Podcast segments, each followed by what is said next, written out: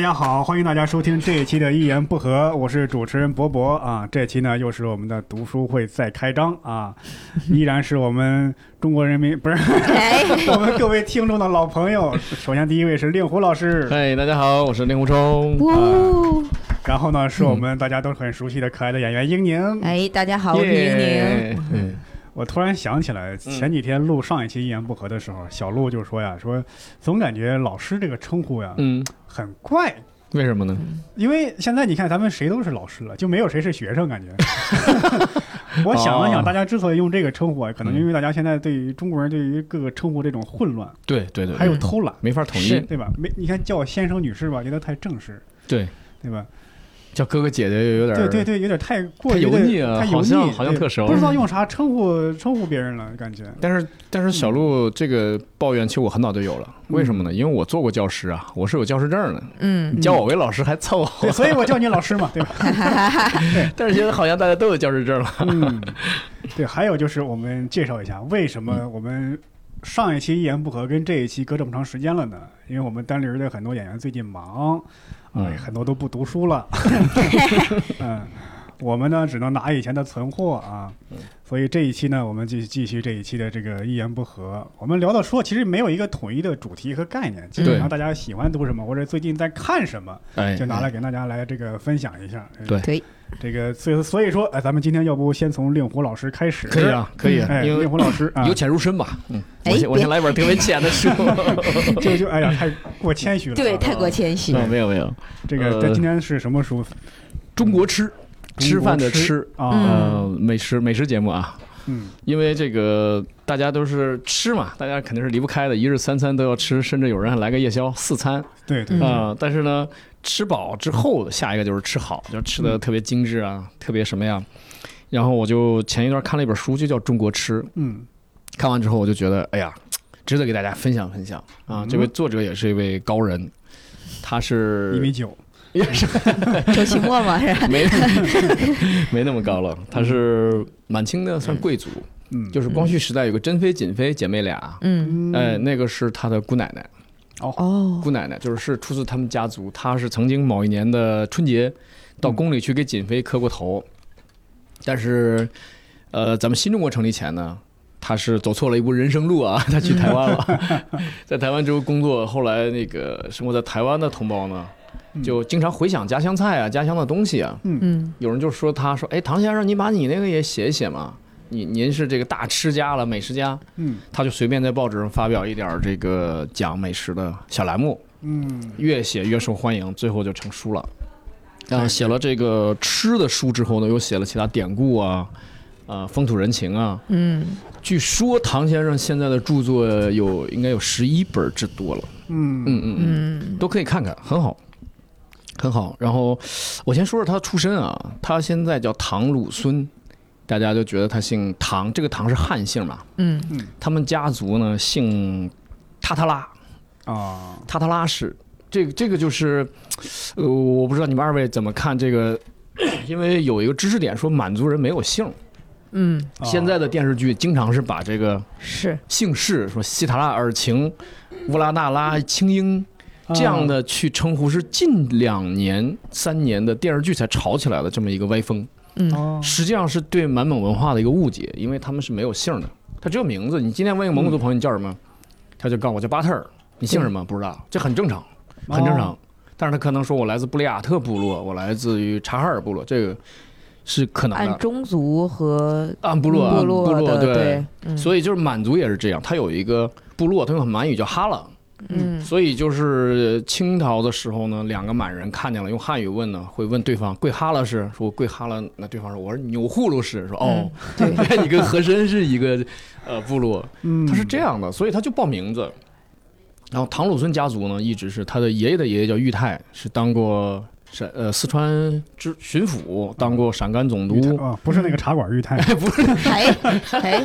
卖茶叶的人。嗯 然后那个裕泰有四个儿子，其中有一个在广州当这个知府的，嗯，这个就是这个唐鲁孙的太爷爷。然后嗯这位呢哦有两个儿子，一个叫志军，一个叫志云。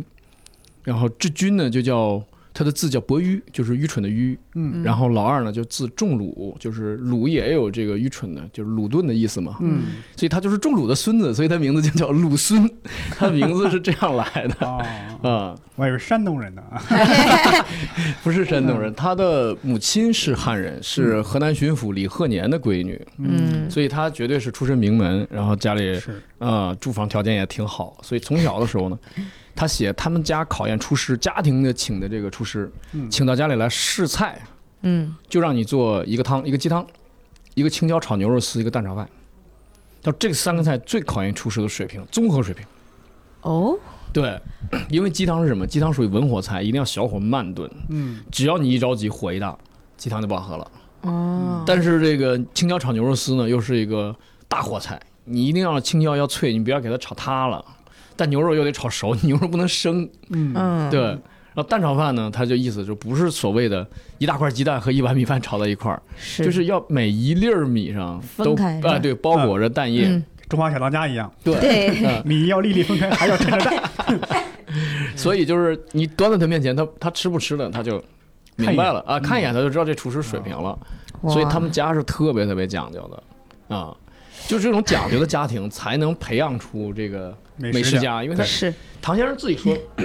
他的食量很小的，他不是那种说我吃起来没完没了的那种大肚汉，不是，他很很多东西精致他是对吧很多东西他只吃一口，嗯他食量很小，但是他吃了他就知道正宗不正宗，地道不地道，这个馆子换没换，厨师等等等等，嗯很厉害。他讲，他讲，他说载涛就是那个什么，那个呃涛贝勒，他说有一次到东来的时候就吃饺子，说你给我用那个羊后腿肉，羊肉白菜的，你给我用羊后腿肉，你记得用羊后腿肉。结果端来吃了一口就开始骂街，嗯，他说这不是羊后腿，是羊里脊。哎 呦，然后老板都惊了，到后厨就问小伙计说：“涛贝勒那那个七爷，这个饺子是怎么包的？”伙计承认了，说：“今天没有羊后腿肉了，我用羊里脊给他包的。哦，”老板一下就惊了，说：“你看人家说的，是，一口就吃出来了。平时吃的讲究，确实很容易分辨出来。”，对对啊对对，就是我们好像你不要说羊后腿、羊里脊，我连对牛肉羊牛羊肉对可我能刚都想说刚想是说。牛是羊都分不出对来，。平常做饭都得拿出一块儿闻一闻，使劲闻，哎，这是猪肉、牛肉还是羊肉？ 对，尤其是嗯对小的串儿店给你的羊肉，你 是到底也不知道是什么动物，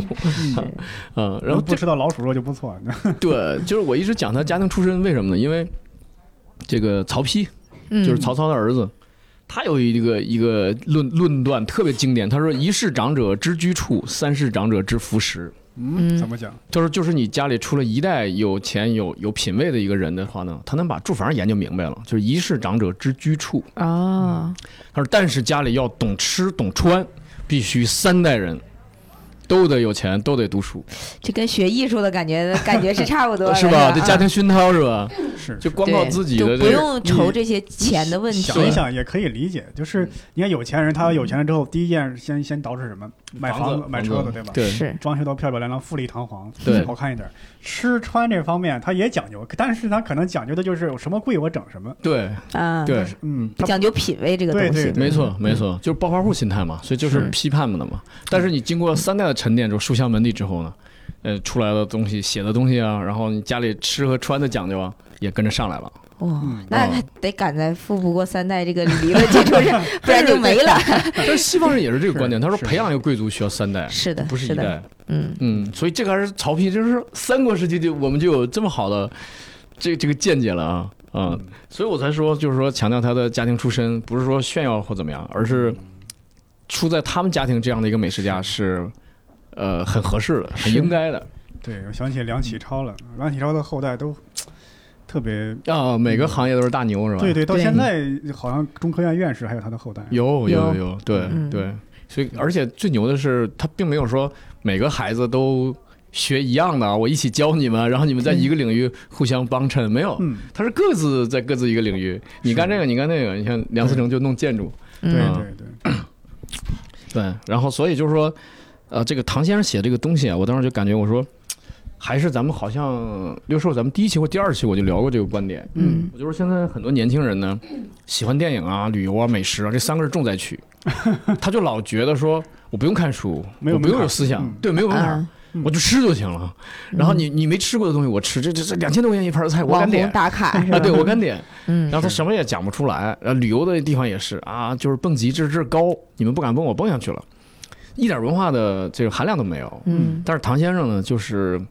恰恰相反，就那个时代的人呢，你看他他也不说我是文学家或者怎么样，我是我说我是码字儿的，我是作者啊，什么头衔都没有，嗯，他就是一个退休老汉，快退休了，他是。在台湾是在烟草公司上班的，嗯，就是朋友们说说唐先生您特别会吃，您给讲讲这个来历。嗯他在饭桌上讲，后来就形成文字，就发表在报刊上，哎，文笔也很好。他嗯讲了很多很多出处，包括一个生活在广，就是一直在广东长大的一个人，也是在台北请他吃一个饭，嗯点一道菜叫蝴蝶鱼，上来之后就说：“鲁孙先生给讲讲吧。”他就很惊讶，他说：“这是江西赣州菜啊！”啊对方一下就惊讶了，说：“我祖籍就是赣州 啊就嗯他们会根据吃或者这个菜品，能了解到那个菜衍生出来的文化，它！”是没错，怎么来没的错，啊没错。对，他讲了很多追根溯源的东西，你这就是真正会吃，就吃到是是吃到呃吃到根儿上了。对吃到根儿 上。对，比如他讲，他生活在他的后半程，人生后半程生活在台北嘛，但是他嗯说三杯鸡实际上是鲁菜，他就给你讲，他说那个是光绪年间的一个状元叫曹红勋，就恩科状元，就是他那个科举不是每年都有，嗯，但是哪一年，比如说比如说三年一考三。年一考，对，就比如说说哪一年皇帝高兴，说今年我高兴，嗯今年再重新加，就是加一场，加试对嗯这就叫恩科。说光绪的呃丙子恩科时候呢，这个一个状元叫曹红勋，他是山东潍县人，嗯他老母亲牙口不太好呢，他就天天在家就想吃点那个软一点鸡肉，他在家里研究出三杯鸡，嗯所以他说哦三杯鸡应该是鲁菜，虽然在台湾很盛行，但是是鲁菜。可能因为台湾有很多山东人 过去，对，把这个也带过去了。我对当初看这本书就会对他介绍一些当时的那些典故，我觉得特别有意思。他就说到，你看，呃，那些饭馆的称呼叫什么什么饭庄，为啥叫嗯饭庄呢？对对，哎，他讲过饭庄，嗯，对，他就讲为啥，就是因为这个称呼不是随便叫的，你这嗯个饭馆得够大，对里边至少他说至少得有一个戏台，让那对些有票友去唱戏在这对上，对这对，才能叫饭庄。饭庄嗯就是他讲过，他饭庄饭馆和那个呃，有些时候民国时电视剧会提到一个词儿叫二婚铺，二婚铺有点像咱们小时候所说的小吃部那种，它有可能灶台都在门外，就是只有一间。嗯，里面就一间。现在在你要去成都的话，有很多这样的小饭馆儿，两口子这一是一一个炒菜，一个端菜，是算苍蝇馆子的那种感觉，哎是吗那种馆子那种感觉嗯嗯但是但是二婚铺也不是没有什么拿得出手的，就是可能某一个二婚铺他就专有一个菜炒的特别好，就为这一个菜就会来。他讲了很多民国时期的经营饭店的一些原则吧，嗯他就讲，比如说我们这个饭店开发出一个特别牛的菜，我们主打，其他同行谁也不能再做这道菜了。嗯，做了就是呛行嘛，就就是撕撕破脸了嘛。啊，但是如果我饭店不干了，厨师团队要走了，被你接收了，你就可以做了，这没毛病。相当于一个竞垄争断的了一是吧？对，它就是一一个个嗯一个道德在道德体系下的对竞争，就不是说你搞我也搞，我降价啊，嗯，没有人这么干。嗯嗯。互相有一个协议彼此。对，他是道德上的协议。他就讲，他说梅兰芳去一个鲁菜馆子吃饭，连去两次，每次把其中的两个菜都点了，第三次再去，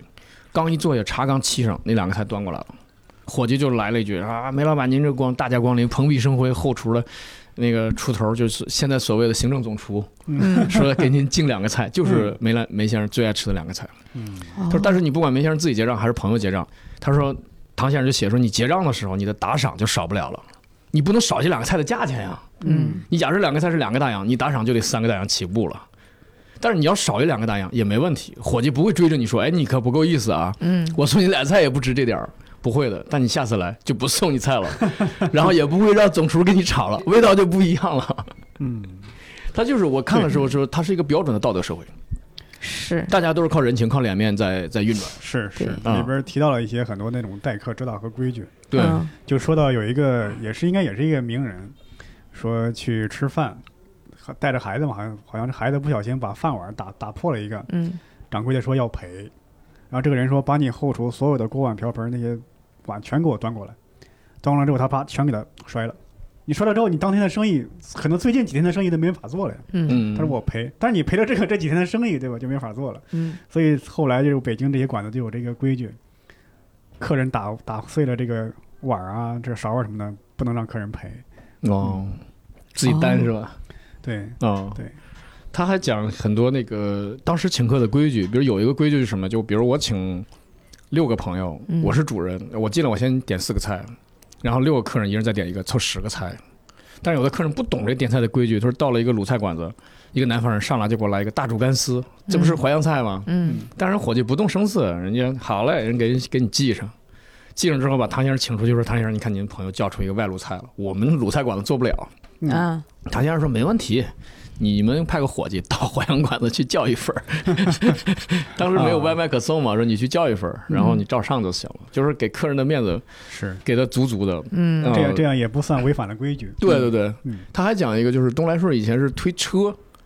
呃，卖这个小吃的，卖煮饺子的。嗯后来火了之后呢，就开了门店之后呢，摊子还放在这个楼下，嗯就放在楼下他的那个门口。但是呢，他这个也煮饺子，他的饺子呢就是好像是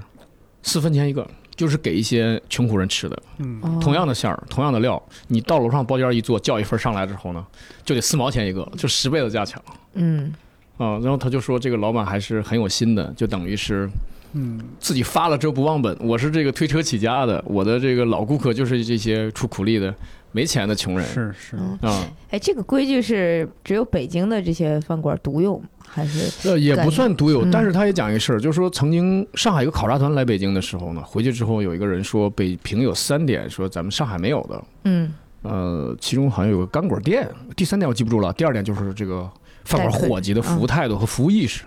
嗯第三点记不住了，反正他说了，就是上海那边朋友的感慨啊，其中一个就是伙计的这种服务态度。现在怎怎么被海底捞给给继承了呢？这我想了想，可能是因为那个时候啊，就北京住的名人啊，这种达官贵人多。哦，特别多，是对是，嗯，现这现在虽然也是，但是呢，嗯，那个时候可能本身中国还有一些封建文化残余，他必须得有得进到这个地方，对对，做到这对一对点对。对，哦，呃，还说一个小知识点，就是刚才说北平啊，瞎说的啊。北平大家给误解了，就好像北京常年叫北平啊，长时间叫北平啊。嗯北京有一百多个名字，从古到今。嗯叫北平只有两个时段，一个是朱元璋就洪武时代对，洪武时代叫了四五十年，嗯另外一个就是一九二八到一九四九叫了二十一年，嗯一共就叫了这七十多年加一起，所以不是一下雪就穿越回北平，好不好？ 一下雪北京穿越回北平，他的解释是就穿越回明清。但关键是明清时期北京就叫北 京，对，你要说是的穿越回洪武时代那行了嗯，穿越回民国也不行，因为民国是从一九一二到一九四九，但是北京叫北平了，是从一九二八到一九四九。嗯因为这个中国古代呢，从来都是只有一个京，但都可以有好几个，但京只有一个。只有永乐时期，他为了忽悠这些贵族北迁，嗯他说我们是两京啊，我们有个南京，有个北京，嗯所以那个时候有南京和北京。但你看清朝，他一定都之后，我选北京之后把南京改名了，你不能叫京了，因为你不是京。嗯对，但民国时期后来想想说，我们也搬走，我们搬南京去，又改回南京了，嗯北京就立刻改掉了，改叫北平，嗯，嗯，因为你也不是京了，你的地是位的降级 了，那重庆当时应该叫重京啊，哎，北京，北京，北京，北京， 对，对，所以我我不知道，反正我觉得我我自己也不是北京人啊，我觉得是不是老北京人会更讨厌这句话，说北京川改成北平，因为那就代表降级啊。嗯， 啊他这句话呢，他就是为了玩一个修辞上的手法，对觉得我们有啊，又回到了以前那个这个文化气息那种啊，古典民国的古典那种气息对啊民国对氛围的嗯古典文化。但是你这样，说，你本身这句话没有文化气息，这个很悖论。嗯其实呃，今天还是昨天，严教授还发了一个段子，他的意思就是千万不要用网络流行语去去说话，在现实当中呢，不要把网络流流行语去堆堆堆积，嗯我当时就转发，我就说，我说其实这些流行词呢，第一它是错的，第二呢，它是对大脑的一种萎缩的表现，是嗯是，它就是让你萎缩，把你的思维就限在那几个词里面，是网红、绿茶什么是是，呃，什么什么， 反正就这几个因为词。因为很多这个网络流行语啊，它的概括性特别强，对，很多的各种状况。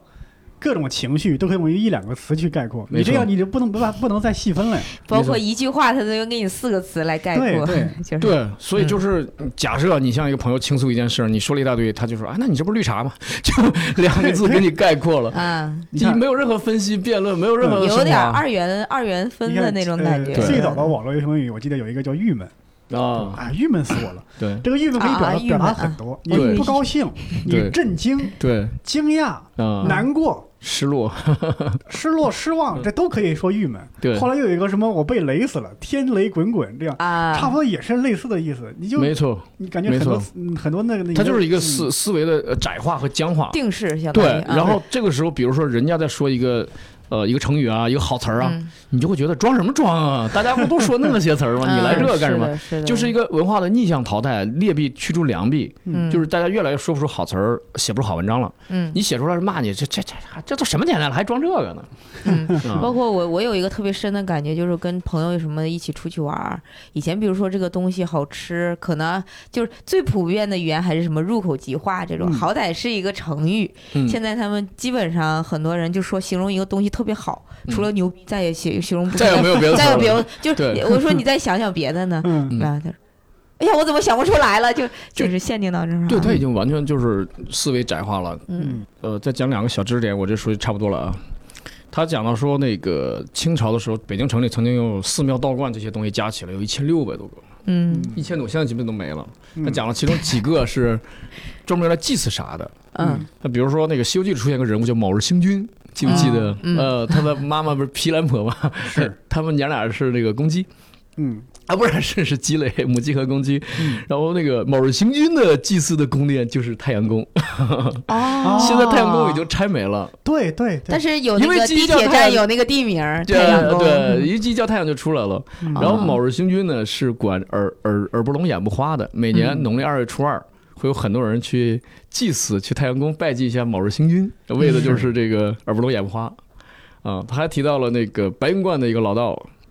算是卖国老道了，嗯嗯大家可以去查一下，这个人叫高同源啊，嗯就是在李鸿章跟这个俄国人签中俄密约的时候，他应该是被俄国间谍拉拢了。嗯，嗯，就是在这个做手脚了吗？还是哎，对，他就是推动李鸿章身边人一定要把这个签了，把这个中国密约签了，俄国人嗯要什么利益都给他。嗯后来日本间谍也发现说，这个老道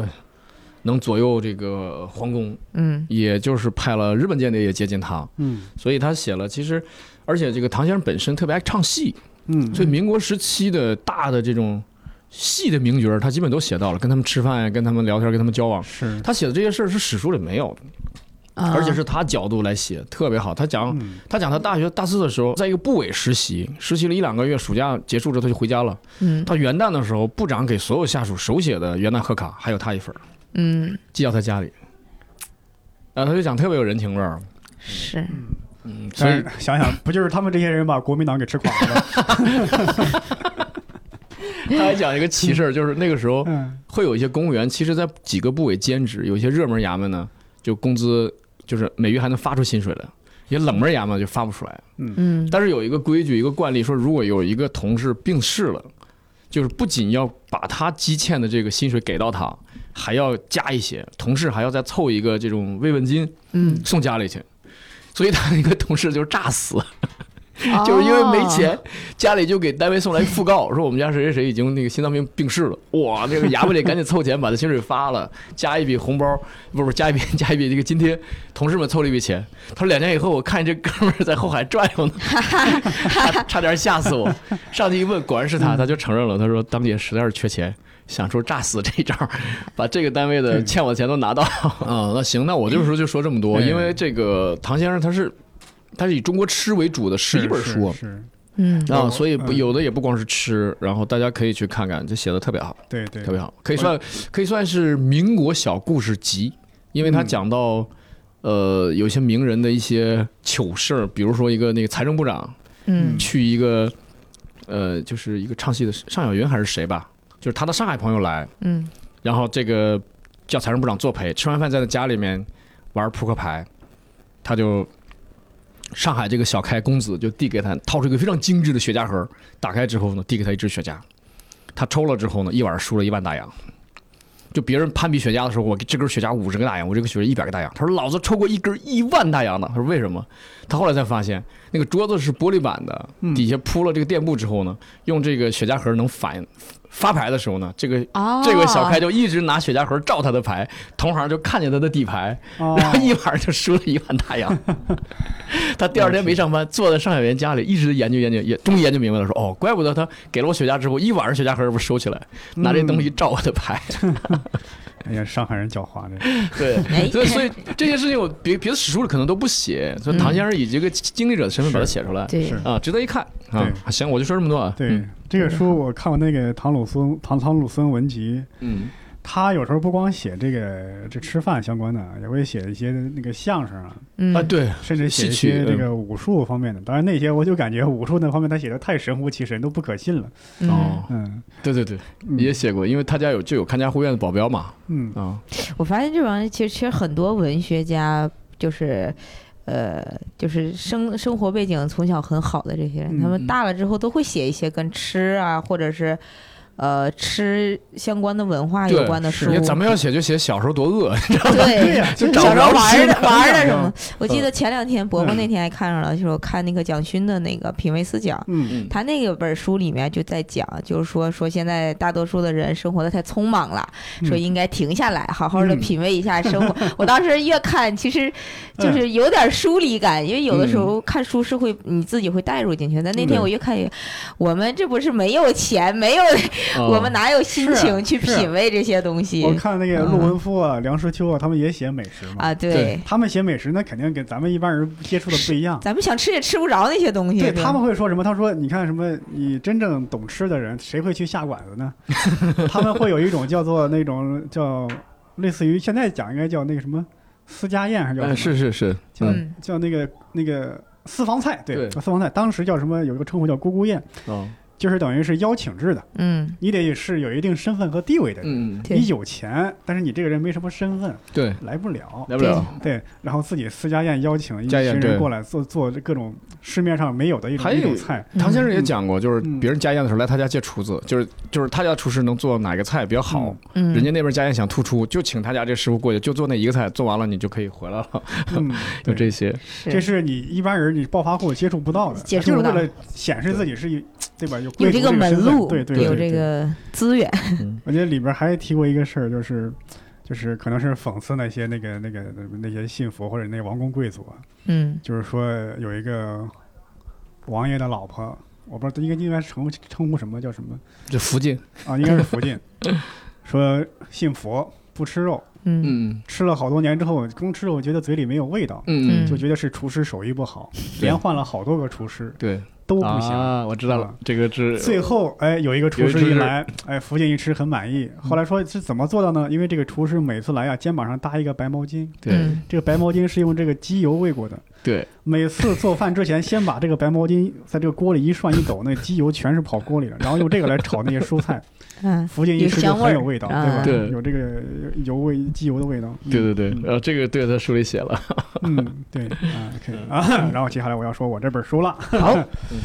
这本书呢是这个毛海建教授写的那个历史书啊，嗯叫《天朝的崩溃》。嗯，好好书，对，这本书很嗯很厚很复杂，我在我我看我了我对，有将近有俩月，还没有嗯完全看完，嗯可能就简单的说一点儿，就是他就讲，因为咱们课本上写，他就讲那个鸦片战争，对嗯，是嗯是鸦片战争，鸦片战争嘛，就是它可能咱们虽然说课本上有写啊，这个第一呢写的没有那么详细，第二呢这个那是以前的课本儿，当时没的有那么史多细节，是吧？史料呢，可能不如毛海建先生考证的这么详细，是的考证的这是么的详细，而且毛海建先生他这个毕竟他是一个现代史家，肯定会有一些更更新颖的一点儿的观点。嗯，对他就在序言中就说呀，就是咱们中国评判历史啊，喜欢用什么标准呢？就是中间标准。对，皇帝啊，咱们这国家打了一场败仗，嗯这个国家衰落了，是因为什么？是因为皇帝只听奸臣的话，没有听忠臣的话。嗯，反过来，如果皇帝是吧亲贤臣远小人，那这个国家就兴盛了，这个仗就不可能败了。嗯那么这一套模式呢，是过去的封建史观，但是到直到现在还在影响着咱们中国人的思想。对，这套思想呢，慢慢一碰到鸦片战争这种中国在几千年历史中从来没有遇到过的这种历史事件，就感觉就失效了。嗯你看林则徐是忠臣，但是你真的让林则徐带着中国的清朝的军队那时候去跟英国人抵抗，他照样也得是吃败仗，他是不可能打赢的呀。对对对对，问题是在当时的中国的体制下，你这个臣子，你不是为国家负责，你是为皇帝负责。是的，你为皇帝负责，那皇帝呢，他又不是说啥事儿都懂，尤其是在当时交通啊、通讯都不发达，嗯，这边英国人打过来了，你写信给皇上，到那边一个月才到地方，他到你这儿批过来又得一个月，两个月的时间仗早就打完了。对，嗯而且这个臣子在当时他没有这个外交的一些权利啊，他过去跟英国人谈判，他谈不了，因为什么事儿你得皇上说松口，你才能说有什么东西能许诺给英国人一些利益。嗯什么东西能能得争取一下，也谈不了，所以他们只能偷偷的跟英国人联系，不往上报。那么这个事儿一泄露之后呢，皇上就很生气，你为什么跟偷英国人偷偷的联系呢？嗯嗯慢慢就会降罪。所以当时的很多那个大臣，咱们看历史课本上会觉得有些大臣举动就很奇怪，他也不抵抗，嗯也不说投降，对嗯就在那儿就傻愣愣的坐着。其实不是，他是偷偷的在跟英国人联系，在谈判，但是他不敢让皇上知道。所以你会看有些大臣做一些很反常的举动，其实按照当时的那个那个历史气氛下，他是一点都不反常，是一个做臣子最正常不过的一个反应。就是他，因为首先他他这个课本上就写了，他这个书上就写了很多那个从军事学的角度去讲为什么中国不可能战胜英国，就是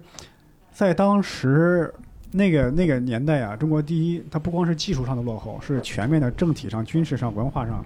科技上全方位的落后。嗯在当时，咱们中国人有时候会在想，那英国人就来那一点人，对，我们就拼了命跟他干，好几亿人就弄不死他吗？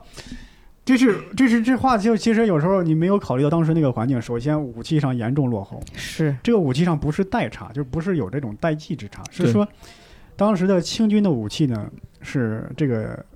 枪械，就是火枪跟大刀长矛这种冷兵器，它的比例是五比五，嗯经常有一半儿人的装备这个火枪了。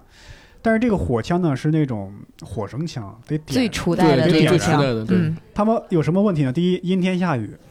影响枪的这个发射；嗯第二呢，射程只有射程一特别百米，对嗯然后呢，你的上子弹的速度是一分钟一到两发，而英军的他们的火枪是全员装备，对嗯他们的射程是两百米到三百米，嗯他们的装填速度是两到三发一分钟，那么就意味着他看到你就能打死你，嗯，而你呢要离他足够近，你才能打着他，嗯他对装填的速度还比你快。那么这种这种情况下，武器这么落后，就是他就等于是你打不着他，他那就能把你打死了。其次就是这个这个火，而且他们是燧发枪，燧发枪呢，它不太容易受天气的影响。嗯还有这个火炮，当时中国的火炮呢，可以说甚至可能不如明末时期。对，就是那个火炮，第一呢，中国当时是冶铁的技术非常落后，嗯这个炮管有很多气孔，这个导致很容易炸膛。他们在试射的阶段就有四分之一的火炮炸膛了。那么为了防止火炮炸膛，他们就得把这个火炮的造得很大，这个炮管儿很大之后移动就不方便。对，移动不方便呢，你就不容易瞄准对方。而英国人是开着军舰过来的，那你就更不容易瞄准了。它是嗯军舰是会动的嘛，而且中国当时这个火炮上没有瞄准工具，那只能凭借士兵的经验去打。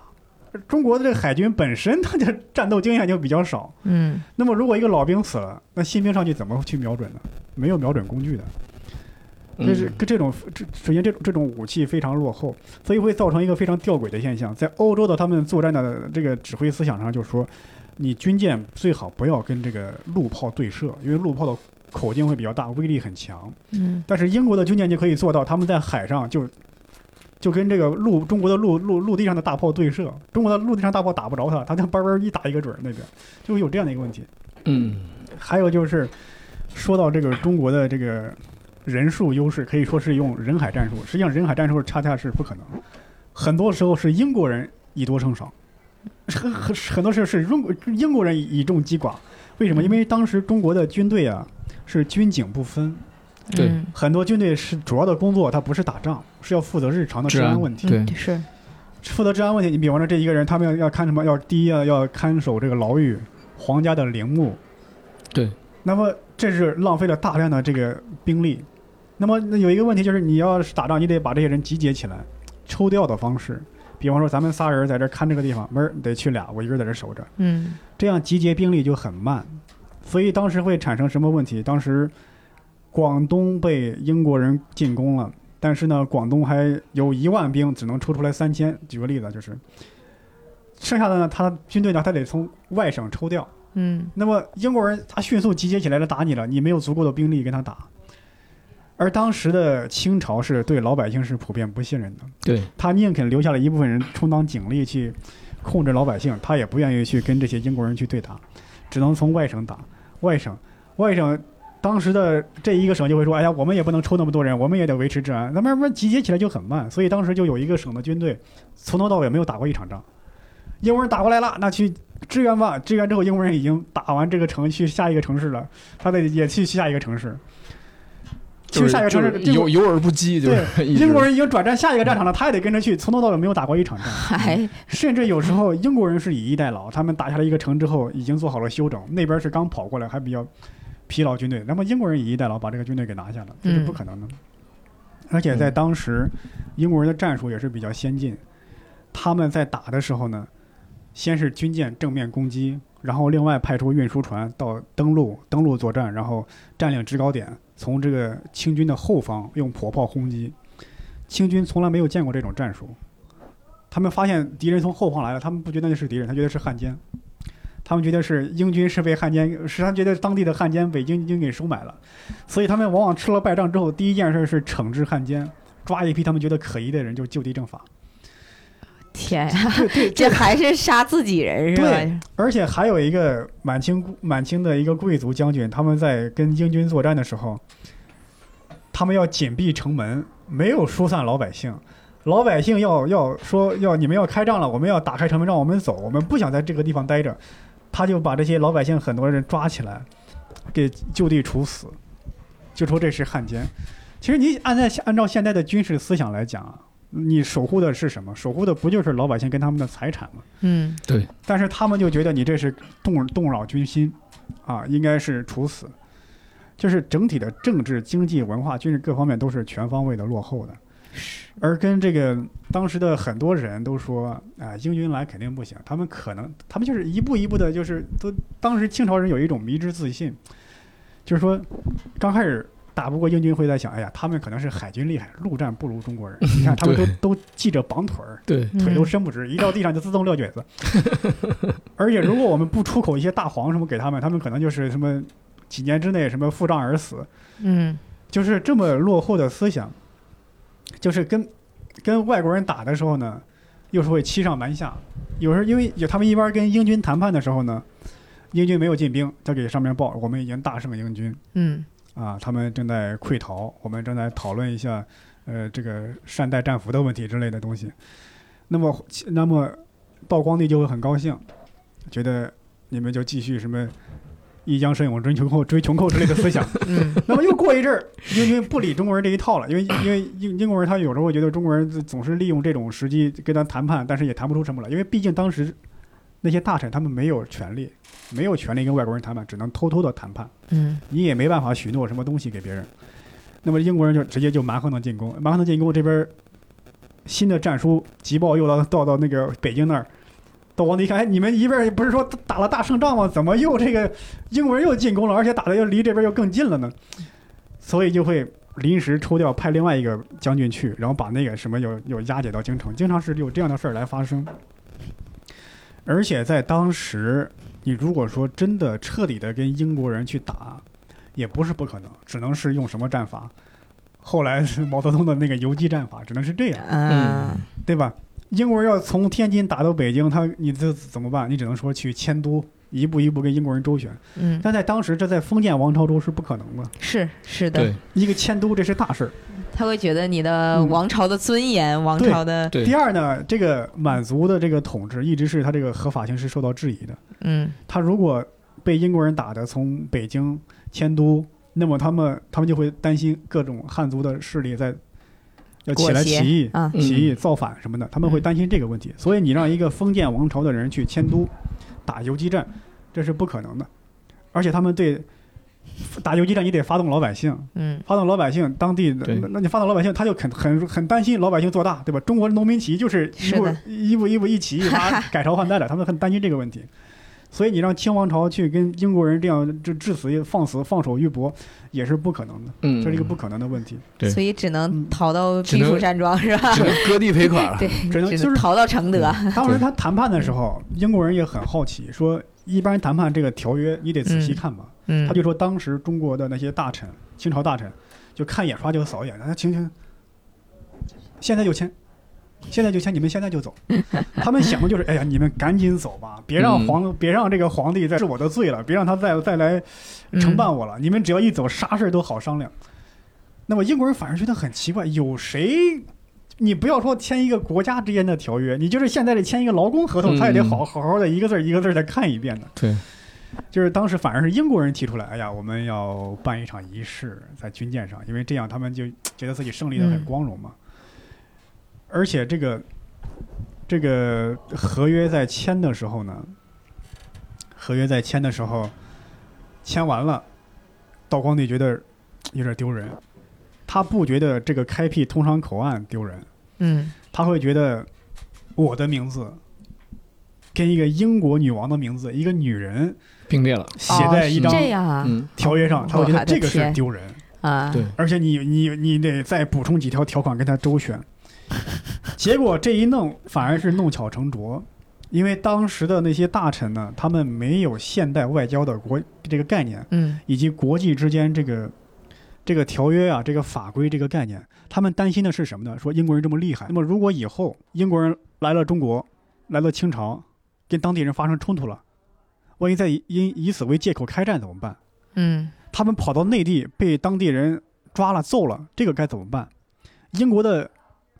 商船咱们规定了可以来，万一他们军舰再来该怎么办？嗯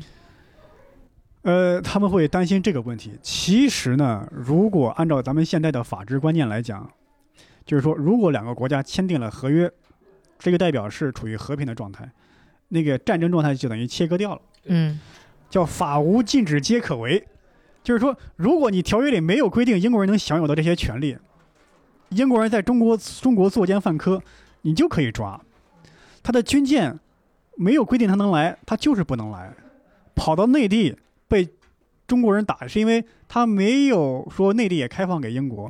内地的老百姓就是可以这么对他们，官府就是可以惩治他们。但是当时的清朝的那些官员没有这样的概念，他们反而会主动去问英国人挑事儿是吧？如果碰到这样的事儿该怎么办？啊哈哈你这正中英国人下怀。啊，哎呀，嗯这事儿很好办嘛，嗯，就是你看，划出特区吧。对，对对，对当时那个清清朝人就提出来就说，要不这样啊，如果如果这个英国人在中在清朝跟当地的人发生什么冲突，嗯那么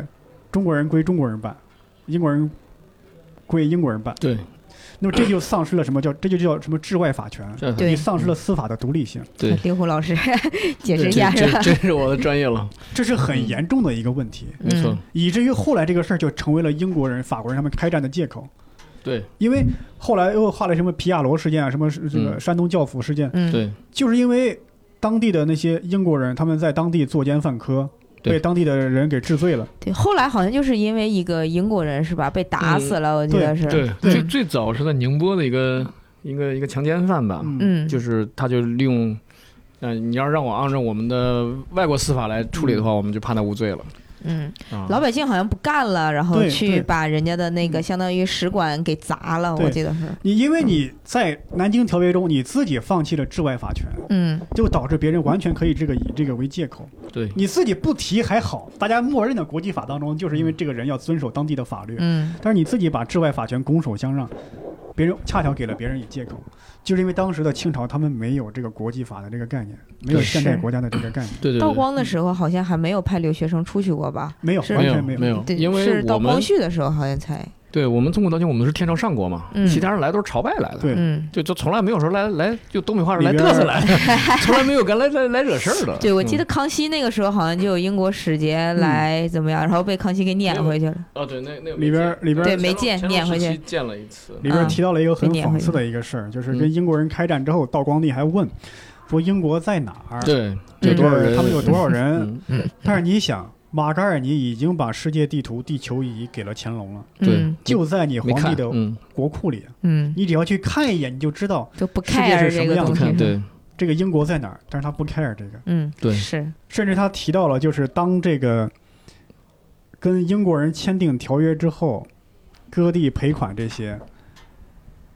那么英国人他们走了之后，美国人又来了，嗯美国人其实没有派军舰过来。嗯，他是说，我呢想通商，其实美国人也没打算卖鸦片一开始，对，但是呢，他是通商，他说我要递交我的国书给北京的清朝的皇帝，嗯这是当时的中国也清朝最担心的事儿，因为嗯他们觉得。你是一个蛮夷之国，怎么能给我们天朝上国递国书呢？你只能来纳贡，你只能来你不能跪递着国书是吧？ 嗯对你只能纳贡，你不能递国书，你没有资格递国书，这等于对是咱们平等。我们怎么可能跟你们平等呢？这不可能。嗯，但是呢，英这个美国人说我就要去递国书，然后这时候这么刚儿， 就我就要给他递过 是吧？对，这时候呢，他们赶赶紧派一个大臣去见这个美国的特使。嗯哎，美国特使身边有一个传教士，他对中国情况很熟悉，说这时候你不要主动见他，因为他知道中国人最害怕的就是去递国书这种事儿。嗯你让他来主动见你，他主动见你，你再提条件，哎，真的是正中这美国人的下怀。嗯那边就主动提出来，哎，你不要去递国书了，你们有什么条件可以谈关于通商的？就等于是美英国人获得那些待遇呢，美国人也同样获得了，而且嗯美国人没有发一兵一卒。美国人一走，法国人又来了。对，法国人是直接开着军舰过来的，因为法国人觉得我跟这个英国是一等同等的国家，欧洲对吧大国啊我也那有个那是个吧同等的这个军、嗯军军军事武 器，然后又许诺了给法国同样的条件。然后法国走了之后，什么比利时、日本，汉堡，当时那些欧洲那些中小国家也来了。嗯嗯，然后日本也来了，嗯日本也来， 日本也说，日本没有提很苛刻的条件，日本提出了一个对双方来说对等的不平等条约，什么意思呢？就是清朝给英国谈的那些条件。日本也要享有，但是同时你也享有那些英国那些条件，嗯，所以我们互相不平等的同时又互相平等了。你说对，说明英国日本人他也不懂这个，他也没有一个现代国家的一个概念。对，但是我记得日嗯本好像当时也提了，就是说我们自己的人要有我们自己的，就那个叫什么外交处置权还是什嗯，没么的错，没错，他特意提出来这一点，我记因为得最他早当时，最早这些附属国的外交都是中国代办的嘛，嗯嗯，就是在给法国人谈判的时候呢，这个哦，给跟英法谈判的时候，英这个清军又丧失了另外一个清朝主动放弃了另外一个权利，就是这些商船如果发生冲突了，美军呃，还有跟美军谈判的时候，美国人谈判的时候，美国人说，如果我们当地的商船跟外国商船嗯发生冲突，被其他的商船给打了，请你们清朝代为报复。嗯，清朝就说：“我为什么替你报复呢？这是你跟其他国家发生的冲突，你自己解决。对，这又把自己的另外一个领事权是吧？领事权这个啊，权利给给丢掉了。”哈对哈他还没有这 个，他以为是两个人打架斗殴这种，啊简单的明处理还是办法小家子气的那种对想法，他对这还个是笨蛋，还是没有这个这这个个国际法这个概念。对，这这不是领事权，这是管辖权，管辖权嗯管啊管权，辖权啊对，就就这是交给你，你能办。所以就是现在国际法上就有通行的管辖权的规定了。嗯，你比如说，网上老传文章说谁谁要起诉中国政府，印度谁谁要起诉中国政府，谁谁要立案了，已经，嗯这都是瞎说。一国的政府是不能被别国法院审判的，这是一嗯个、一个很浅显的国际法的一个公理。嗯所以不可能有我们哪个国家政府、省政府在哪个海外的法院给立上案了嗯，嗯，啊，这这个是不可能的。所以这个微信里不要 下下传这些东西。而且当时因为中国跟英国跟跟国际上脱节太久了， 对翻译是个问题，处理外交事务没有人能处理，对，而且又觉得对方的这个资格不够，我这是大臣地位这么高，后来他们就派了一个家奴叫张喜，嗯张喜这个人家奴在其中来回跑，他能有什么这个？他的眼界就太窄了。嗯，他说我最大的功绩是什么？对方要赔款，要赔款三千万，我给他还到了两千一百 万。对，当然史其他史书中没有记载，这是这个人的日记当中记载的。啊那你想想，这个赔款是最重要的吗？反而恰恰赔款来说是不是最重要的问题？嗯在他这个奴才的眼中，他就以为这是顶天的省大事钱，了，是对，吧？省钱了。这个人的身份应该是长随是吧？嗯，他这种人就是说白了就替替去那个官员跑事儿了。嗯他是一个一点官衔都没有的一个老百姓，嗯，但是下级官员看见他会下跪，会磕头，嗯就觉得他手家眼奴的那种感就觉，对，就觉得他手眼通天。嗯就是大这个大臣，这个嗯一品大员、二品大员，走到哪都会带着他，所以呢，他也会跟着水涨船高嗯，啊。而且在当时中国那个，其实一直到民国时期还有这样的一个问题，就是政府跟老百姓之间是一个对立的、互相不信任的一个状态。当时清，当时英军打下清朝的一些粮库的时候，开仓放粮，很多哎，粮食很多啊，老百姓过来就这拍手称赞啊，英国人就是好 嗯。会，你说你都完全丧失了民心，老百姓怎么可能会帮你同心一力去对抗英国人呢？他们对只会觉得英国人去找皇帝算账去了，跟我没什么关嗯系，我反而还是还能捞点好处。对对对对对对，嗯，而且在当时，很多文官武官都会各种方式来敛财，文嗯官贪污腐败就不用说了，嗯武官呢会吃空饷，嗯对我这五我往上报五千人，我招两千人。嗯嗯而对当时的那些那些士兵，他们训练的时候呢，他们要回家吃饭，嗯回家吃饭呢，然后有时候在训练的时候呢，那个家里还过来过来去军营去送饭，一群这样互相看，跟现在的这个军队完全不一样。现在的军队是一群士兵在军营同吃同住，对对吧？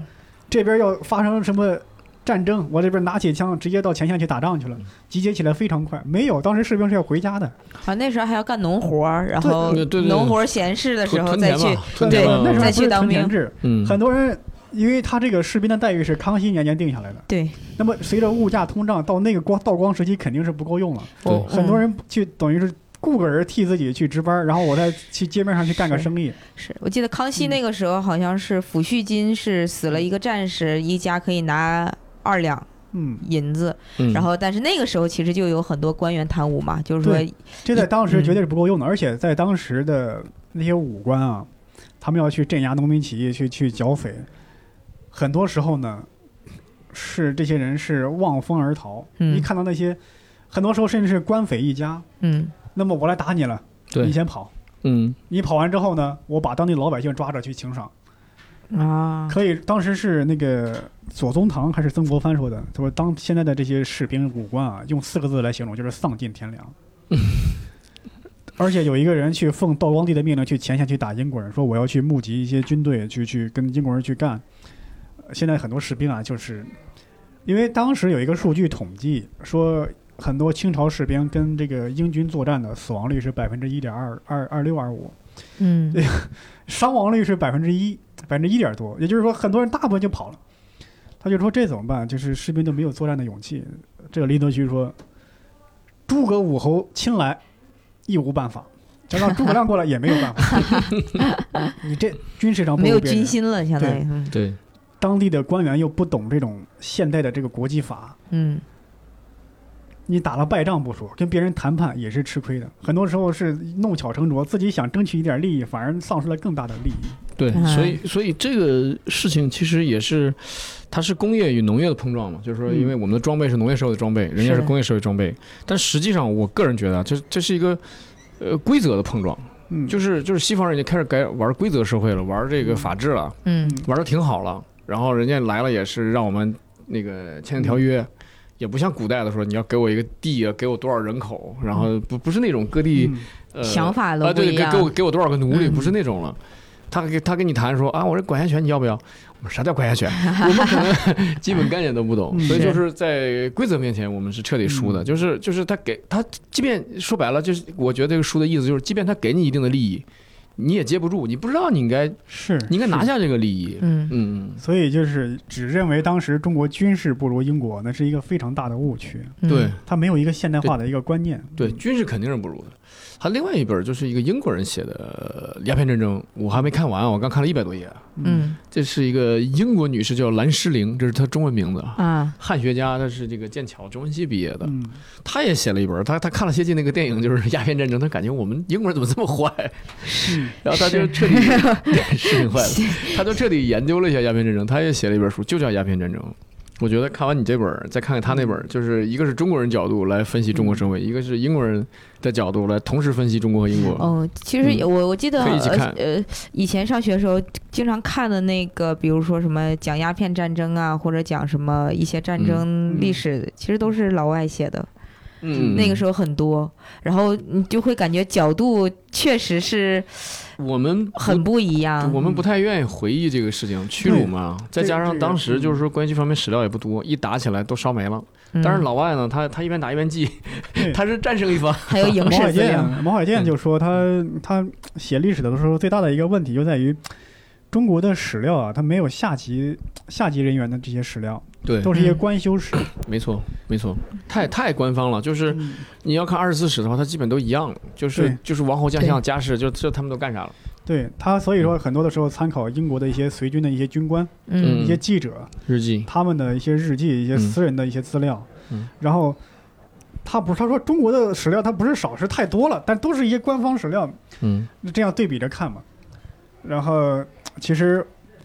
现在毛海建教授呢，他是开始研究这个戊戊戌变法了，嗯一直在研究戊戌变法。 研究研究的就研究清末这一段儿是吧？对对对对，嗯其实。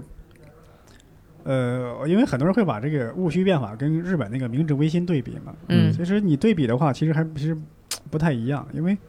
明治维新他们是自上而下的，全民一块儿都有万众一心的那种维新，嗯而哦嗯戊戌变法只有几个只有几个没有掌握权力的人在进行这种维新，嗯，对还不太一样。我就是嗯我看的时候说不用不要把这个明治维新跟戊戌变法来对比，你应该对比的是什么？是日本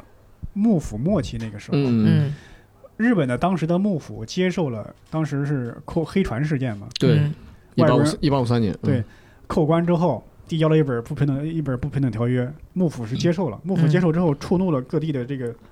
大名藩主，嗯觉得你这幕府你这不行，代表不了日本的利益了。嗯那么就这些人是有民维新的思想的，维新的思想，他们愿意革新，而且本身是接触过一些外国人，能嗯够掌握一些先进的武器啊、先进的文化，然后去跟幕府打仗，把幕府推翻之后，后来大久保利通说，我们需要这么一场战争，需要这么一场战争，等于是扫除了一切旧势力，然后对先进的思想占了上风。是的，这时候你再搞一场这个维新，搞一场万改众革一心的那种感嗯觉，万众一心。嗯对，就就到就到位了，时机到了，对，对当时嗯当时当时那个等于是自上而下这么大家万众一心，而而你这个戊戌变法当时是大家就光绪帝也没有什么实权，嗯一群顽固派，这个时候可能真的也是需要发动一场内战，但是在当时那个条件下是不可能的。嗯。嗯，对我，我记得小的时候看，最初接触那种加入海战的那个印象，就是嗯看那个电影嘛。那个时候好像还是黑白的，我记得是。嗯，然后我记得那个电影的结尾，就是说整个那个电影的利益就是嗯中国人还是挺厉害的啊，比较嗯团结，嗯然后就跟英军打，英嗯军特别坏。然后，但是他甲在哦午海战嗯，那是日军，不是啊，日军日军嗯，但是他在那个里面，他在那个里面就说慈禧嘛，就说非得要建那个亭子，建那个嗯皇宫，嗯然后说把这个这些军费啊都挪去给那个建皇宫了，嗯然后导致没有那些炮弹造那些炮弹。然后我记得那个电影的结尾好像就是说，呃，一个炮弹落在了那个船那个船的 上面，集野号啊，对，然后没有炸，没有炸，因为没有是炸，沙因为子，嗯因为他那个就太怎么说，他那个结局写的有点太玄幻了，就是说，嗯就是因为那个炸弹嗯，就是落在了那个将军统领那个海军的那个日本嗯将军的船上，如果那个炸了，可能就当时那个感觉，电影就是能要改变了整个的这个战争的形态。嗯哦，然后我当时小的时候，我记得那时候很小，上小学了，看完就特别生气，我就特别恨哎呀慈禧。然后等到后来慢慢慢慢发现，其实感觉那个时候就发现，如果一个王朝的没落，他是会就会怪罪但女人的，不是就也不是说不是说怪罪女人，嗯他会觉得是统治阶级，就是慈禧是一手导致了今天对这样的结果，他就会觉得是全都是对慈禧的然后错。他他也会怪到偶然事件上，比如对嗯像你说的，就是这因为这一发炮弹里面是沙子，对如果这一发是火药的话，也许就就怎对能怎么样？但其实是整个那个社对会是必感觉然都已啊实经际上军溃事烂了上。讲，嗯当时海军作战是很英勇的，主要是陆军。当时陆军是一溃千里，日军占领下来陆军的炮台之后，把陆军的炮台调过来去打中国的海军。嗯，对对，是这样的。对，嗯当其实这落后就是全面的落后，你没有办法是。但是后来你看，经历过清朝的灭亡，文这个不是民 革民民国时期，嗯 嗯民国时期之后，这个孙中山起来，这个辛亥革命，很多人说是什么不彻底的革命，干嘛干嘛。嗯嗯但是辛亥革命到民国之后，中国人的民族意识起来了。嗯，嗯对对，民族意识起来之后，这就是形成一个统一的一个战线，嗯，这在清朝时候是不可想象的，不可能抵制外强，对我觉对，得这是那不时可候能。。嗯但是有这个统一的战线，很多人觉醒了之后，虽然说跟这个日本的武器还是有非常的落后，但是作战的情况已经跟清朝时候是不一样了。你看当时这个中国的政府是国民党嘛，嗯，对蒋介石组织大的会战，跟这个在上海、跟这个武汉、跟这个英国、跟跟日本人决战。那么打打败之后就组织南京保卫战，虽然后来还是被打败了，那那么就迁都迁都到重庆，嗯嗯继续跟日本人这样耗，一直没有投降。当时日本人也是在想，这为什么中国不投降？已经丧失了这么多的国土，丧失了这么多的人命，嗯对，这就是一个现代国家具备的这样的意识。你让清朝人，他可能第一时间就投降了，他绝对不嗯可能说是我要迁都啊，我要干嘛嘛，这是不可能的。哎，对对对嗯，对，这个是有可能的，嗯，嗯有可能的，嗯。当然，我那个插一个题外话，就是日本觊觎中国，不是从从明代就有了嘛？嗯嗯啊、是从丰臣秀吉时代嘛。嗯。但是他的第一步行动，大家都给他忽略了。他的第一步行动在一八七五年，嗯那个时候琉球向中国进贡的时候呢，日本嗯就派船截他，嗯他不敢明确的说你不能去，他截他之后呢，他把琉球的船硬给拖到日本去，然后宣布说琉球向我们进贡了。嗯哦，就是一八七五年，日本人他他他是小偷小摸呃惯了嘛，他第一步是悄悄干的，但到了一八七九年呢，他就把这个琉球，因为琉球实际上琉球语实际上是福建方言的一种，琉球人跟福建人是能对话的，嗯，所以这个琉球也是中华的，应该是中华的一部分。嗯到了一八七九年，日本人把他灭掉了，把琉球国王抓走了，嗯琉球王宫毁掉了，改名叫冲绳，就是 Okinawa。嗯就从一八七九年开始，这是他他的就就明目张胆了，就不是偷偷摸摸了。但是发现清政府根本就没管这事儿，是所以日本就觉得，哎，你不行了，你要行的话，你要还是当年的老大的话呢，你应该早收拾我了。对但是你没管是啊，所以就很快就有了甲午了。对嗯是就是当时其实福建啊、广东沿海一带有一些商人，嗯他嗯他们是要下南洋，其实他们对国外的了解已经是达到了一定高度了。嗯对，但是由于国家是闭关锁国，是不允许你这些人出去，你只能偷偷摸摸的出去。嗯这些人从来也没有跟官府这样上报这些事儿，他们是了解什么英国干嘛的，这些国外这些外国国家的，但是官府官官方层面没有人知道，没有人他们回来的话就会按叛国罪处理掉了。对，嗯，而且当时有一个人，他经历也很奇特，他是去出海的时候遭遇船难，嗯嗯被英国人还是被什么国家的人给打捞起来了，然后带着他去欧洲游历了一圈儿。啊他几十几二十年之后他回来，就自己写了一本日记，就讲英国人、法国人那些欧陆欧洲大陆上那些亚欧大陆欧洲人那些那 些中国的马可波罗，对那些人的事儿，各种习惯，他们风俗习惯写下来记下来。但是嗯，这本书他也没有公开发表，公开发表可能当地人、国家人也不在乎这种事儿。嗯，反正就是啊、我这不是我记得嗯当时慢慢儿还是抗战时期啊，其实在，早在一九三五年中日战争的全面爆发还没有开始的时候，还没有全面爆发的时候，嗯胡适定了一个战略，就是叫日本切腹中国借错，嗯就是说日本拿下中国，他日本肯定是要攻攻击中国的，但是呢，日本肯定是拿不下中国，毕竟中国是很大而且人又多的一个国家。那么由于他们是落后是全面的落后，肯定也是短时间内是战胜不了日本的。嗯我们能够想到的办法是什么呢？我们要正面战场上跟日本不停的作战，然后在三到四年之内不停的失败。我们丧失武汉、上海这样重大的城市，我们的长江的海岸这些长江沿线被日本占领，所有的海岸线被日本封锁。在丧失大部分国土的情况下呢，这个日本只能去分兵驻守。而慢慢呢，日本他们会触动苏联和美国的利益，嗯，那么引起了我们引起了国际的国际的同情，那么这个国际的战线搭建起来之后，那么日本就会一步一步走向的灭亡，然后中国来负责等于是完成这个最后一击，就叫中国借错。嗯那么当时中国日本要占领中国，肯定是它有两个战略，一个是北上，一个是南下。北上就是跟苏联。嗯其实当时日本也是说，他如果想称霸亚欧大陆，肯定是要跟苏联一较高下。那么战跟苏联一较一较高下呢，他必须有一个战略，就是消耗战，能够给苏联打二三十年的消耗战。打二三十年的消耗战，日本是打不起的，嗯就只能先占领中国，利用中国的资源去准备这个消耗战。这是一个北上。南下就是说，如果想彻底的占领中国的话，需要很多的石油资源、战略资源，那么嗯需要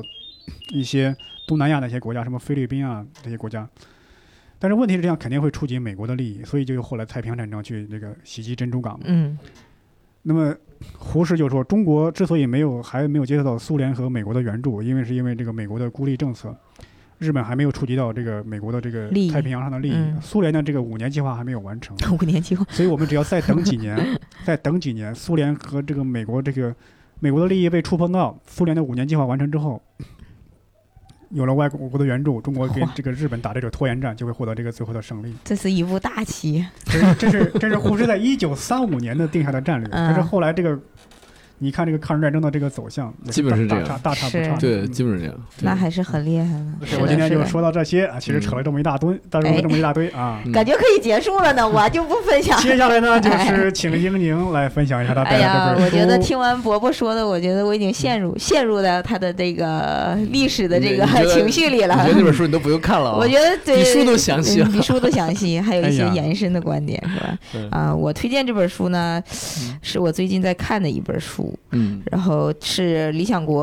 理想国系列的吧，相当于一嗯一个呃，它的封皮儿上，它这一个系列会有一个大写的 M 字儿。嗯，对啊，然后叫一般大家会称它为 M 系列，对对对啊 M 然系后列，这一本 M 系列呢是弗朗西斯·福山嗯啊、的一本著作，叫《我们的后人类未来：冒号》呃，嗯这副标题叫呃生物技术革命的后果啊，啊、其实这本书啊，我当时看的时候的背景也是，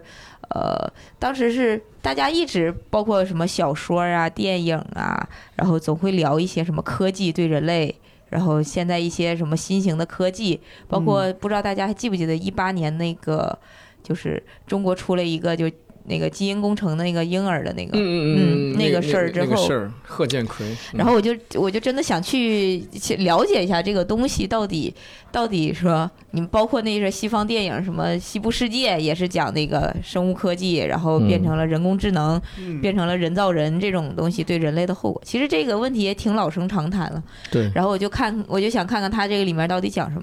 呃福山这个人，我想多多说一点，我觉得他这个人也挺有意思的。他是一个日本人嘛，对呃，他他现在是一个日籍的，呃，美国就是美国人嘛，美国人美呃嗯学，他是也是个学者。对然后他其实是一个政治学的博士，对，但是他在这本书里头也写也写了，就是有有一个叫周濂的一个人给他写了一个序，嗯就是说，其实福山作为一个政治学啊，他突然写了一本关于科技领域的书，你就总感觉哪儿有点不太对。嗯就他他里面写的，你做了一个类比，就是说好像是一个相声演员嗯走到了《我是歌手》的 现场，我觉得这个描述还挺精准。因为这本书整体看下来，呃，前半部分还挺有意思的，因为说嗯了一些很很新颖的观点，就是我之前没有接触过嗯的。然后后半部分有一点，就是因为他这本书写的时候是二零零二年写的，嗯，就在中间到现在应该过了十八年空白这一段，嗯就是其实有一些呃他的说法可能已经比过较时落伍了，嗯比较过时了，而且他有的东西也没有说透，在当时。嗯但是我觉得。嗯、这本书我想看是他在这里面呀、也推翻了他在前面一本著作的一个观点，历史的终结嘛，对历史的终结与最后的历史又人，开始了是吧？对他在那一本书里讲的就是。就人类的历史可能就要走到终结了，对因为西方的呃资本主义制度已经证明了这一点，嗯就是说呃大概是这个意思。然后他在这里面又说了，就说呃因为生物技术的发展，好像我们的历史又没有终结， 就就相当于自己把自己的脸又打了一番。我然后我我就去看了罗一永下，浩，你这是啊，对，哎哎，国国 老师，然后其实这本书有一点难读，因为它里面涉及到了很多哲学的观点，用嗯对对哲对学方面去他解就是释搞了哲一学下的，嘛，嗯，对，去嗯解释了一些，比如说呃人性啊、人类的权利啊，嗯然后包括也写到了一些宗教和人类的一些关系。然后，但是那些我觉得，如果感兴趣的话，可以再找一些相关的书来读一读，因为它这里面嗯写的比较浅，可能每一章就大概二三十页左右。而我觉得嗯这里面有几个点，可能有几个点比较有意思，也是嗯也是想跟两位老师就是聊一聊。嗯嗯，嗯，就是他这个主要是生物技术革命嘛，然后后面我记得呃，他还在里面提到了两本书，就是《一九八四》和《美丽新世界》。啊，嗯，然后《都一是九好八书四》可能就是这两本书都比较有名了，就对是都是那个反乌托邦的那种感对觉。对对对一，九八四大概是一九四八年和四八年，一九四八年写的，正好他故是意他反故过意他来故。意写的调过来，对对，然后他在这里面就说，一嗯九四八年，呃，那个写的那个一九八四那本书，那那里面不是说，就是说有老大哥嘛，嗯说嗯大家都是在那个大屏的控制之下。是嗯老大哥在看着你，啊，对，他说，呃，他说在这个书里边啊，呃，就是，呃，他的政治隐喻到后来五五十年过去之后，发现并没有预测的很准，但嗯是他在里面的科技领域，就是对人类的改变预测的还是挺准的。嗯，然后包括在他他提到了美丽新世界，就想提索马那个药物。对嗯他他在这一本书里也写了，就是生物技术它不包括是不仅是让人类的寿命延长嘛，也包括一些比如说精神治治疗的这些药物，嗯对，比如说呃那叫什么利利他利他林和百忧解这个东西。嗯然后就是说，这个药物发展出来之后，对整个人类的精神，包括进而对这这个社会的影响是什么样的，他在这里面都进行了一些解释。嗯，然后提到那个，嗯，柏油姐挺有意思的。我记得，呃，看到那一章的时候，她说柏油姐啊，在当时被发明出来是二十世纪二十世纪五十年代，大概是就美国嗯，它这个药物出来之后，反而被就是呃列为了是女权主义的象征。哎哎，为什我么说这个点挺有意思 啊，因为因为当时是所有的。大部分的女，因为二十世纪五十年代可能是美国，我记得也是刚性解放的那个时候，嗯就是所谓的垮掉的一代，嗯就解嗯解那个在路上他们那些对作者的那些那一代人，对然后就说那一代人其实比较颓废的，然嗯后他们也不知道未来的意义是什么，也不知道美国的明天在哪里，他们的明天在哪里，就每个人就处于酗酒，然后吸毒，然后每天都很抑郁。然后柏油姐这个东西呢，就是说是吃了它之后会让你比较兴奋。会让嗯你就是呃没有这些抑郁的情绪，会哦让你整个人很亢奋。那我们脱口演员上台之前应该吃哎几吃几片儿应你该，要给观众 吃一点， 是的，是的，观众都上台了，吃完他他他是说，如果吃了这个东西，会让你的血清素、嗯血清素的水平会提高。嗯血清素提高了，就会让你比较有满足感，你就不会再有一有些没有 汉族感？哎，那是该观众吃。啊，比较有满足感，就不会让你去想一些乱七八糟的，大概是这种意嗯思。然后他在这里面说说，如果拿破仑，他就开玩笑嘛，嗯说如果拿破仑当年有这个药物，吃完了之后，他是不是也就不想征服欧洲大陆了？啊，就想在家吃药了。，对，然后她这个为什么被称为女权主义的一个标志呢？是嗯因为女生在那个年代是属于。一直是属于被压制的一个群体，嗯嗯嗯即使是在美国，那个时候也对嗯刚就是女权第二代还是第三代刚开始运动，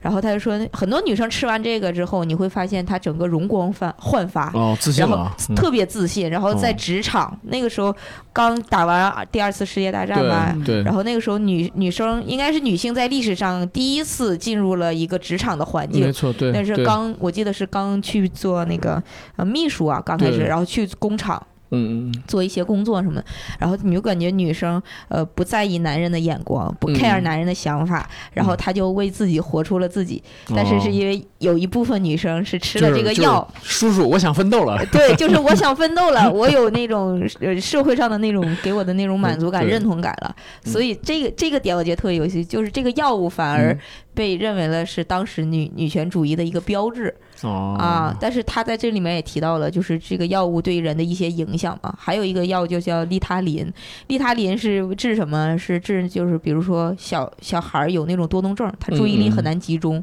但是吃完了这个东西之后，他就可以就是认真的听你讲话，认真的就是这听老这师讲这课个，跟观众吃 这个配上这两个药配上这个，然后嗯，配上然后我就觉得还挺有意思的，就是呃，他就说这个药物发发明出来之后，很多的一些广告商和资本主义大佬会用这儿药物来控制底层的一些老百姓哦，啊，就是把它当做了一个政治上的工具。明嗯白啊，所以他在这个里面就例证了说生物生物技术革命。那你在药物上技术了革命了之后，那对整个社会、对统治阶级，它其实是一个更好的工具嗯，来对做这些东西。嗯，就是我可以更好的控制你的精神，就包、嗯就就像那个电视就《娱乐至死》里面讲的那明个，白就是对电视刚被播出来的之后，刚被发明的时候，放那些看那些广告啊，然后看那些什么，比如说呃电影、电视剧，它都是为了来影响你民众的一些思想。是没就错以前是报包括纸，现在是嗯电视，就对都是媒介现。现在是微博，对，嗯现在是药物，其是实，在那个年代也是它的一个媒介。原来那个据说列宁，列宁这个十月革命刚占领这个这个这个这个莫斯科这些皇宫之后，他下令的下他下令的第一件事就是接管当地的电影院，嗯，啊，要对，是一直放一些红色宣传片，嗯，对，然后他在这里面还提到了，就是说，呃，生物技术革命给人类带来的两个两个点，就是一直很难区分这个界限。一个是，就比如说阿兹海默，我们想治疗嗯阿兹海默，对，你是为了人治疗人，但是呃，就像一八年出的那个事儿，就基因工程方面的，你是嗯为了提高人类的能力了，对，就你是相当于增进你嗯它是分了两类，一个是治疗，一个是增进。但是嗯增进就会容易导致另一个问题，就是所谓的优生学这个词。啊嗯优生学也就是希特勒的那个嘛，对对对啊对，，他就觉得完美儿童啊，嗯，完美儿童嗯就呃就是科学家，包括所有的就是相当于左美国的左翼人士吧，是特嗯别惧怕这个东西的。嗯，他会觉得，呃，种族主义，种族主义又又开始复燃了，嗯嗯对然后包括美国刚开始五几年做科学研究的时候，是他们是有优生学的一个心态的。他们那时候给小孩儿做那种测试，都是为了区分出来你更高的智商和那个什么。嗯后来那些政界人就会觉得，哦，你这个东西和当年希特勒做的东西是一模一样的呀。对嗯对，然后你再发展下去，你虽然说打的是科学的精神，但是你科学不是中立客观的，没错，科学其实往往都是毁毁是很灭可怕的，毁毁灭人类的最后一个稻草的，就嗯原来是这个嗯美感国觉。原来有那个社会那些有些心理学家、社会学家会做一些实验，就是嗯找来一群智商特别高的儿童，嗯观察他们，让他们尽量让他们凑在一对儿，让他们结婚，嗯结婚繁衍后代。嗯，是但是实验出的结果发现，这些人的后代也没有特别高的成就。对。他在这本书里也说了，说这个东西，呃呃，就是说科学家还没有彻底的研究明白，嗯但是因为现在美国有就明确的规定，就是说你要做这种，比如说克隆什么的，我国家是不资助你的对啊，然后。呃，你只能在某一些特定的实验室里你去做，对就是很小很小的实验室。对，然后还要报批各种事情，然后他就会在这里面又提到延伸出来一个问题，就是说，那如果只是这种发达国家，我们把这个管制弄得特别好，那其实是根本控制不住他们没的。嗯错，就有他些们大教授去非洲小国去是的，建实验是室，是的，但你这样的话，你又去一些其他的第三国家来做这些东西，嗯那做这些东西，其实我们根本就没有控制住你。不是已没经错有人在做了吗？是的，就在是爱在公泼斯海坦，在公海上过啊，爱泼斯就坦前一阵儿是监的，狱是自杀的，那个爱泼斯坦，他嗯就是好像在做这我样的跟事特儿。朗普关系特别好有，有，而且有好几个获得诺贝尔奖的科科学学家，嗯， 是的，嗯，所以他们也在探讨了，就是科呃科学的科学对这个人类的影响，嗯然后包括政治政治管制应该。对它应该是出于怎么样的管制？没错，但是这一点呢，我觉得他没有说透，他嗯他更依赖于就是怎么说康德的那种感觉，就是嗯发掘人类的自我意志、自由意志，就是就是他比较相信，他比较依赖于就是人你要自己去有一个这个底线，嗯但是这这个这这个就什么呀？嗯就是、呃，这就是人靠个人道德是约束不了的，是的，对吧？你比啊是如的我就是科学狂人，我认为我在克隆方面我能突破很大，对我有这个能力，我就想向全世界证实一下。但是这个是失去了伦理，失去了道德，是的，甚至失去了法律的这个底线了。嗯，然后他在这里面也说，就是说他零二年写这本书的时候，应该是零二年出版，是零一年十一月份写完的。对，他在当时他自己的想法就是，他觉得能做到这一点的，就是美国的那些就政治团体，嗯，就是他还是相信依赖于法律和政治的那种对，各各界的人士。嗯但是嗯但我是嗯我反而当时看到那儿，我其实挺后怕，我说这些人其实反而也是他们利也益更至可上，怕呀。利益至上者对呀， 对而呀且，我是担心是另外一个问题，嗯就是说，你看现在咱们做这些可能需要大型的实验室，非常高端的科学家。嗯假如有一天我们其他的科学技术越来越发达，导致这个方面的技术很容易就突破了，是。导致普通的组织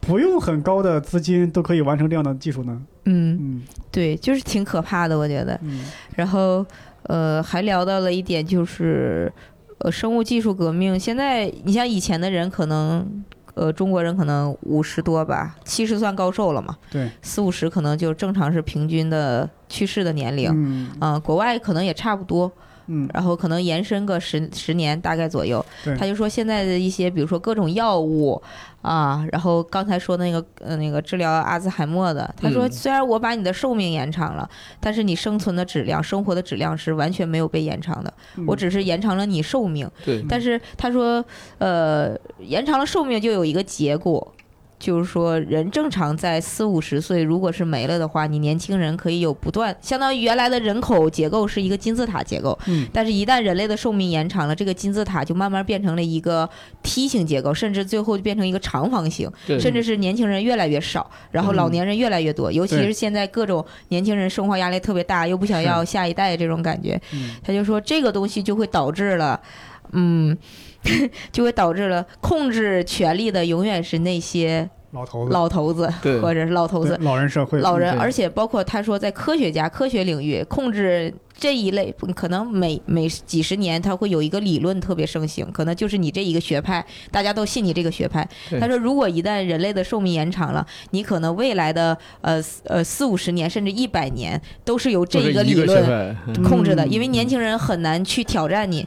就是这个代际之间的距离越来越长了，嗯就是我年轻人是可能要熬到六七十岁，我才能提提出我自己的理论学说，嗯这就间接的意味着科学的整个的革命向前的推进是被嗯但是我放缓我了我。我我们法学界已经做到这一点了，法法学已经做到这一法点学已经到不了到不了五六十岁的教授都提不上新观 点了。啊，对对，所以现 他就其实你看我他们已零经二年写了，也印证了这个东对，西我们已经的。形成这山头学学对派、学学派，甚至学霸，就是某一个博导他提出观点，他的徒子徒孙就在嗯就在重复，就在这个辩护这个观点。啊嗯现在这种老人政治啊，老人学术其实已经有这苗头了。你就是看的美国大选那些两个竞选人都七十多了， 嗯，七十八十。对 呀、 嗯，因为而且现在因为本身的人类的这个年龄，你看解放前咱们中国人平均年龄好像三十五岁，对现在是七十五吧，还是七十多？对，七翻了一哦对倍对，七十六，对，对吧嗯，那这这种情况下是有点苗头，但是生物技术会把这个东西再上升一个层面，嗯，是。就嗯，是比如年说轻人没有晋升渠道。对，它就是等级结构跟年龄的关系，相当于一个，没错。嗯所以未来。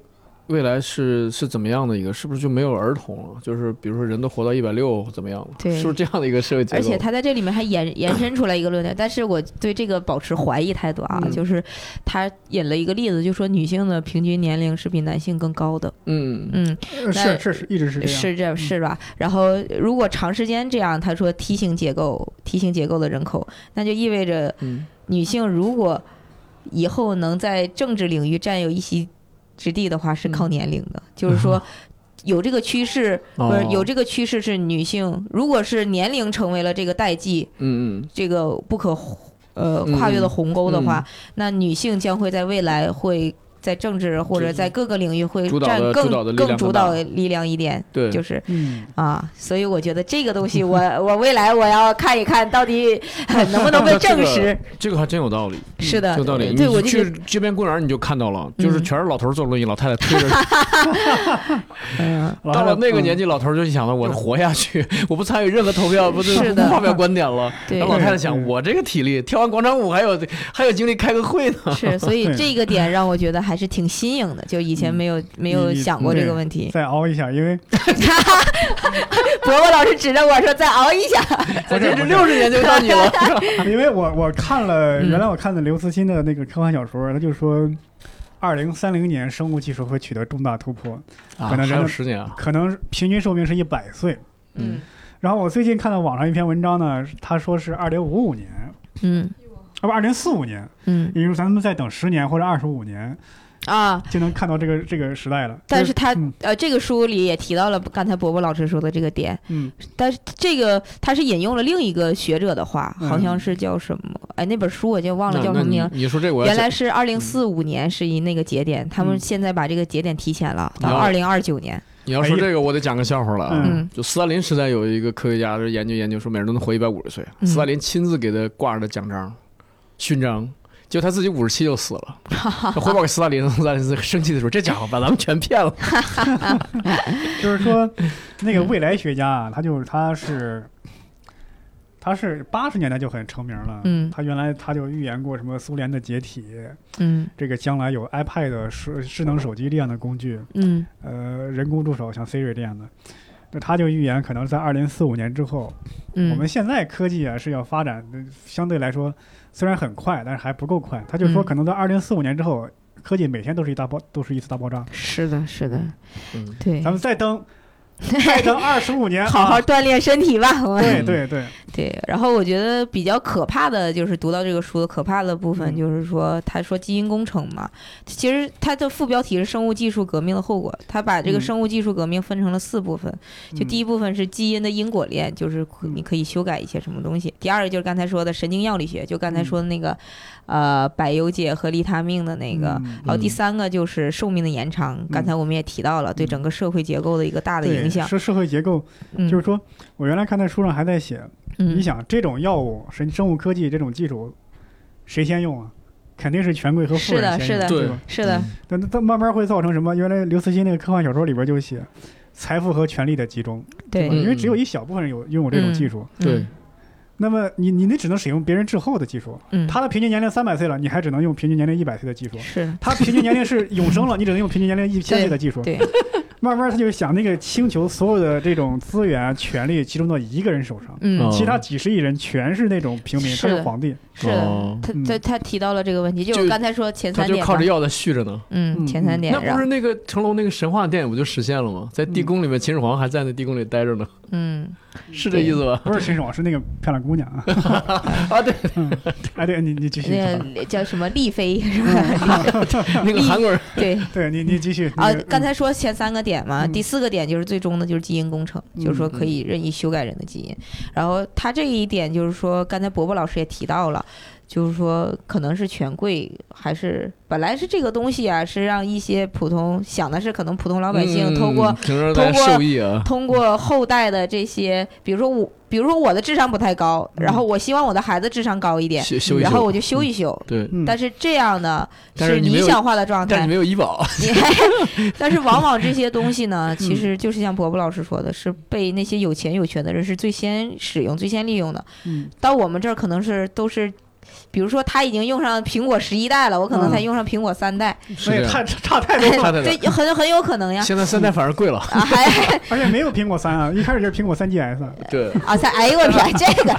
这这超出知识盲区了，这已经文物了，已经是。他就会觉得，呃，你刚开始的财富自由、财富的这种权利的集中、财富的不平等，只是财富的不平等，对你可能只是享受了就一是些这东个，西。嗯你你你刚才说，就是因为以前我们老觉得说，我们身边就是有些人说我要远离政治或怎么样的，嗯，其实你远离不了，它就是在你的身边。从是从从我们原始社会采集的时候，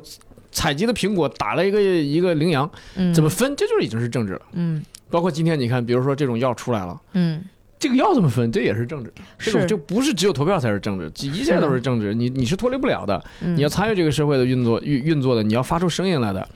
你要是不发的话呢，那当然你这你的这个利益团体就是淹没了的话呢，嗯那，自然就没有你的这个没有没有，发你就被生忽渠略道，的，对，你就对被忽略掉了，然后就没有人给你那什么了嘛，嗯给你主动给你分了嘛，嗯那你就只能等着大家已经吃吃吃不了了，已经剩 下了，才能才能给你送来一点儿。咱们是其实说回来的话，咱们上台讲脱口秀也是这样，我们每个人其实都代表着一个一类人，或者或者是说一个地域的人啊，嗯一个工作职业的人啊，我们在台上说，嗯你比如说莫文老师他讲我们我们警察怎么样，头儿，对啊你就会觉得说，哦，警察生活也也是很很丰富多彩的。我一个福建的朋友，他来北京短期出差，连续看了几场之后，他问我，他说：“冲哥，他说，他说原来你们北方人对我们福建人误解这么深啊，老说我们短期诈骗。啊他说我们怎么么才能改变呢？”我说：“你自己拿起麦克风上台讲讲就行了。嗯你不讲的话，我们怎么替你讲说，嗯呃，福建人有多好，或者说对，就你们对我们的误解有多深？我们只能加上加深加深，或者说只能相反的加深这种刻板印象，嗯是而的不会帮你去消解。嗯，或者骗少一点下回。嗯，对？很深刻啊，这个应尼老师这本书。”嗯哎，但是我觉得我还是没有读透。但是这个真的是可以给大家推荐这个 M 系列，因为它是嗯对最近几年就是整个出版界特别牛的呃一译个作系里列面特别牛的，我也买了几本了，嗯全全嗯是学学术方面的，是吧，的，是基本全是上学术，全是学术，基本嗯。上，他如果非学术的话，也是以那种呃有点下次我来推荐一学本术通识的那种口吻写对的，嗯，下次我来推荐一本那什么吧，那个《八月炮火》吧，嗯，就是我也是看特完别了。好，嗯，八月炮火就讲一战，就写一战前三十天，嗯，但就这前三十天，他就写了小一千页，我的妈呀！我天，这不是两本书，上下上中下哎没册有他是吧没有其就一实大厚本儿，他其实哇写的是一战背景，他嗯不是一战，就一战你自己去，呃有好多人都写烂了，所以他就写了一个一战的一个背景，就是从嗯那个爱德华五世死了，从他葬礼写起，一直写到一战开打的前三十天，啊，就就就已经把这本书全撑起来，写的特别好嗯，文笔特别好嗯啊。对我推荐这一本，大家可以看看，因为我讲的也比较粗略，它嗯里面有很多，呃，我只讲了可能对我比较新颖的一些观点，嗯然后呃，它里面有很多很细、它很细的讨论，比如嗯讨论了人的权利、人的尊严，从宗教和各种方面来佐证这个东西。嗯对，然后这本书反正，唉，挺有意思。嗯，很好，很好，很好啊。嗯，好嗯啊嗯，这次呢，我们一共三本儿，首先是令狐兄的这个《中国吃》，嗯，美食节目，嗯对，一个美食，唐鲁孙先生写的关于美食的书。嗯，嗯然后后我你这这是本历呢史啊，嗯《天朝的崩溃》，嗯嗯毛海建教授的啊，研究鸦片战争的书，嗯来，研究这本儿叫叫叫哲学叫啊，这本应该算哲学吧？社会学吧，嗯呃，社会学和哲学，他他用政治学哲学来解，就是都有吧，反正感觉政治学，嗯，我们的后人类未来，后人类未来，呃，嗯福山一个政治学者嗯写的一本书。，对，嗯，好呢，我们这期呢，这次的分享，我们读书会就结束啦，感谢您收听一言不合，我们下期再见，拜拜拜再见。 Turns out all along I was already ready to go. I guess you just didn't know.